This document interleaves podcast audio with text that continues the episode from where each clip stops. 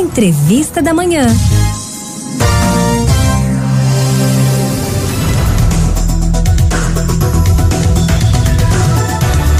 Na última segunda-feira comemoramos o Dia Mundial de Combate à Diabetes. Pessoa com diabetes ela deve estar sempre monitorando a doença e controlando os níveis de glicose no sangue para que a sua visão não seja afetada. Hoje a gente conversa com o oftalmologista Dr. José de Barros sobre os cuidados com a saúde ocular da pessoa com diabetes. Doutor José de Barros, muito bom dia, bem-vindo aqui ao Manhã 105, doutor. Bom dia, é um prazer enorme estar com vocês novamente nesse dia tá, e ajudar a esclarecer um pouquinho sobre dúvidas da, da sua audiência maravilhosa.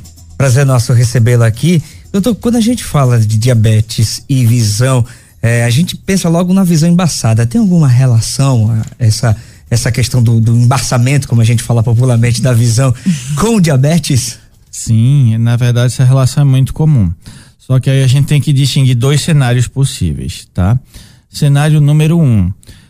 Você é diabético, por exemplo, de início recente, não sabe às vezes o diagnóstico e descobriu que a visão está embaçada.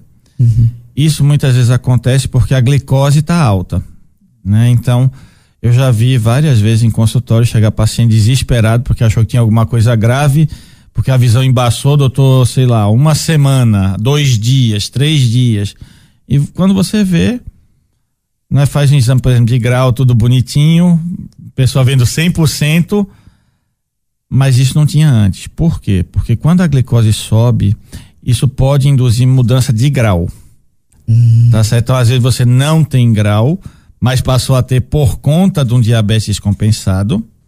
Uhum. Ou você tinha o grau e por conta desse diabetes esse grau sofreu alguma modificação para cima ou para baixo, gerando embaçamento.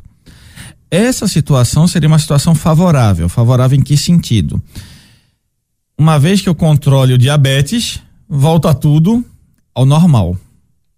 Hum. Por quê? Porque o problema é o açúcar alto naquele momento específico.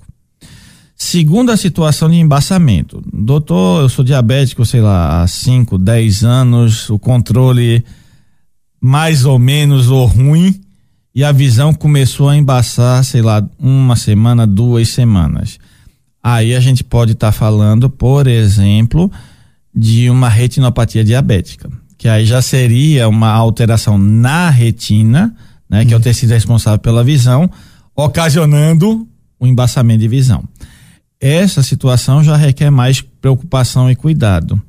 Por quê? Porque se a gente não cuidar não só do diabetes, mas aí sim especificamente do olho, pode haver perda visual associada. E aí é aquela coisa do controle. Por isso que muitos muitos oftalmologistas às vezes ele requerem até um, um exame de sangue para saber como é que tá a taxa né, da, da glicose para poder fazer o exame no diabético, né, doutor? Exatamente, tá certo? Porque assim, é, diabético né, alterou alguma coisinha, já altera resultado. E muitas vezes, por exemplo, eu já tive paciente meu, até paciente que eu dei diagnóstico de diabetes por conta disso. Uhum. Porque, por exemplo, já acompanhava 5, 6, 7 anos, um grau mais ou menos estável. De repente vem para uma consulta, eu vi hoje, exemplo, estava com o mesmo grau, voltou três meses depois no consultório dizendo que não estava enxergando bem, o grau mudou completamente. Aí você pede um exame de sangue, diabetes compensado. Nossa. Né? E aí, e aí fica mais complicado, né? Se não, se não começar uma questão de controle mesmo agora, aí altera tudo e fica bem mais difícil depois fazer um tratamento, né? Exatamente, também, né? porque na verdade a gente tem que ter em, em, mente que o diabetes, e aí não falando só para olho, mas falando de uma forma geral, é uma doença que muitas vezes ela vai se manifestar de forma silenciosa. Uhum. E quando ela começa a gerar problemas, muitas vezes os problemas já são grandes. Né? Então a gente tem que lembrar que além do olho, diabetes aumenta risco de infarto, de insuficiência renal, de AVC, né, o popular derrame, a neuropatia diabética, que é aquela dormência que você tem e que muitas vezes leva à amputação, né? Então, o diabetes por si só é uma doença que eu costumo dizer para o paciente no consultório, se você tratar dele mal, ele vai maltratar você também. E muito. Hum, complicado. Oh. Eu queria que o senhor é, pudesse explicar para o nosso ouvinte a diferença. O senhor já falou aqui da retinopatia diabética. Uhum. Mas queria que o senhor falasse aí a diferença entre a retinopatia, o glaucoma e a catarata. Pronto, vamos lá. Todos os três motivos podem levar a baixa de visão, ou seja, podem atrapalhar a visão do paciente. Quando eu estou falando de uma retinopatia, e aí eu não vou botar diabética aqui, eu vou botar de uma forma genérica. Uhum. Uma retinopatia é uma doença que está cometendo a retina. A retina é um tecido que está dentro do olho e que é responsável pela captação né, da imagem, por assim dizer, tá? Então, toda vez que você tem algum dano a esse tecido, isso vai acabar levando a uma baixa de visão ou uma perda de qualidade de visão. Quando eu estou falando de glaucoma, o problema está cometendo o nervo óptico, tá? Então, muitas vezes o paciente tem um pouco de dificuldade de entender. Eu costumo dizer que é o seguinte: é como se fosse um sistema de uma câmera digital, um cabo de USB e um computador, tá? A câmera digital é o olho, o cabo de USB é o nervo óptico, o computador é o cérebro. Então, glaucoma, o problema está no cabo. Não uhum. adianta você ter uma câmera maravilhosa, perfeita, um computador de última linha, se, se eu não consigo não transmitir informação de um para o outro. Então, no glaucoma eu vou ter dano ao nervo, ou seja, ao cabo, e vou impedir a transmissão de informação de um para o outro. E a catarata, se a gente mantiver essa analogia, seria a lente objetiva da máquina que está suja. Hum. Então, por exemplo, eu não consigo focar bem a imagem porque porque a lente sujou. Então, numa máquina eu vou limpar. No caso da catarata, a gente não tem como limpar, mas a gente troca essa lente cirurgicamente. Então, as três causas são causas de baixa divisão. Das três, a última, que é a catarata, seria a única que a gente pode considerar reversível, ou seja, se eu tratar, por exemplo, cirurgicamente, eu consigo melhorar novamente a visão do paciente. Tem uma ouvinte aqui que ela diz, é, não quer ser identificada, mas ela diz aqui: sou diabética há uns 20 anos e tenho glaucoma. É normal ter vermelhidão nos olhos e, sem, e sentir dor, mesmo tratando com colírio? Bom, a resposta para ela seria provavelmente sim. Por quê? Porque aí o problema não é nem tanto o diabetes. Hum. Ela tem glaucoma e já, pelo que entendi, um glaucoma de longa data. Pessoas que têm glaucoma de longa data, a gente já pressupõe que se tratam de longa data, ou seja, usam colírio, colírio ou colírios, na maior parte das vezes colírios, para tratamento de glaucoma. Os colírios de tratamento de glaucoma, é até para facilitar a absorção, ou seja, a entrada do medicamento no olho, tem algumas substâncias que agridem um pouco a superfície ocular. Uhum. Tá? Então aumentam o índice de ressecamento ocular e de irritação. Então, muitas vezes, a questão do olho vermelho crônico de um paciente glaucomatoso vem por conta do tratamento. Isso não quer dizer, tá certo? E aí é, fica realmente a dica para sua ouvinte que tem que ser assim o resto da vida. Mas aí seria legal conversar com o oftalmo assistente dela, por quê? Porque às vezes ajustes em, em trocar medicação, podem ajudar nesse sentido. A questão da, das doses também, né? Quantas Sim. vezes se utiliza pode, pode e, influenciar. E até a forma de combinação.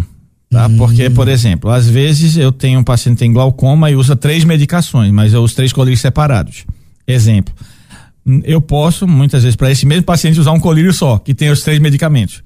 Hum. Então, se eu uso o mesmo colírio com os três princípios ativos, Evitaria. Vai né? diminuir bastante. Por quê? Porque é menos conservante, é menos agressão à superfície do olho. Afinal de contas, é uma medicação, não três. Entende? Então, às vezes, a forma como você está usando, ó, eu combino A com B num colírio, mas de repente eu posso combinar B com C. Uhum. Né? E isso já melhoraria. Então, é interessante de repente conversar com um oftalmo assistente, porque esta condição pode não ser resolvível. Quer dizer, às vezes a própria situação da pessoa já não ajuda. Mas em alguns casos você pode sim melhorar esse tratamento a fim de melhorar esse tipo de queixa. Doutor, tem um questionamento agora do Caio Lira, ele mandou uma mensagem até interessante. Meu avô tem 90 anos e é diabético com catarata avançada. Tratamento ainda resolve? Bom, pergunta é, interessante e de difícil resposta. tá, vamos lá, vamos, vamos explicar o porquê. Começamos com tem 90 anos e catarata avançada. Então, a primeira, o primeiro questionamento que a gente teria é: vale a pena operar esse uhum. paciente da catarata? Por quê? Porque hum, se ele tem uma catarata avançada, eu não sei como está esse olho lá dentro. Quer dizer, eu não consigo muitas vezes visualizar bem a retina. Certo. Se eu não visualizo bem a retina, eu não sei o quanto ela está afetada, por exemplo, pelo diabetes. Uhum. Aí, de repente, você pega um idoso de 90 anos de idade e diz: Não, mas tem uma catarata, vamos operar. Perfeito. Só que aí, quando você tira a catarata, bota uma lente, faz uma cirurgia linda e maravilhosa, a retina está toda estragada pelo diabetes. Ou seja, eu fiz tudo e a visão não melhorou quase nada. Então seria um cenário. Vamos admitir, mesma situação, só que a retina está até bem né? Uma retina que tem poucos danos pelo diabetes. Nesse caso, seria benéfico. Por quê?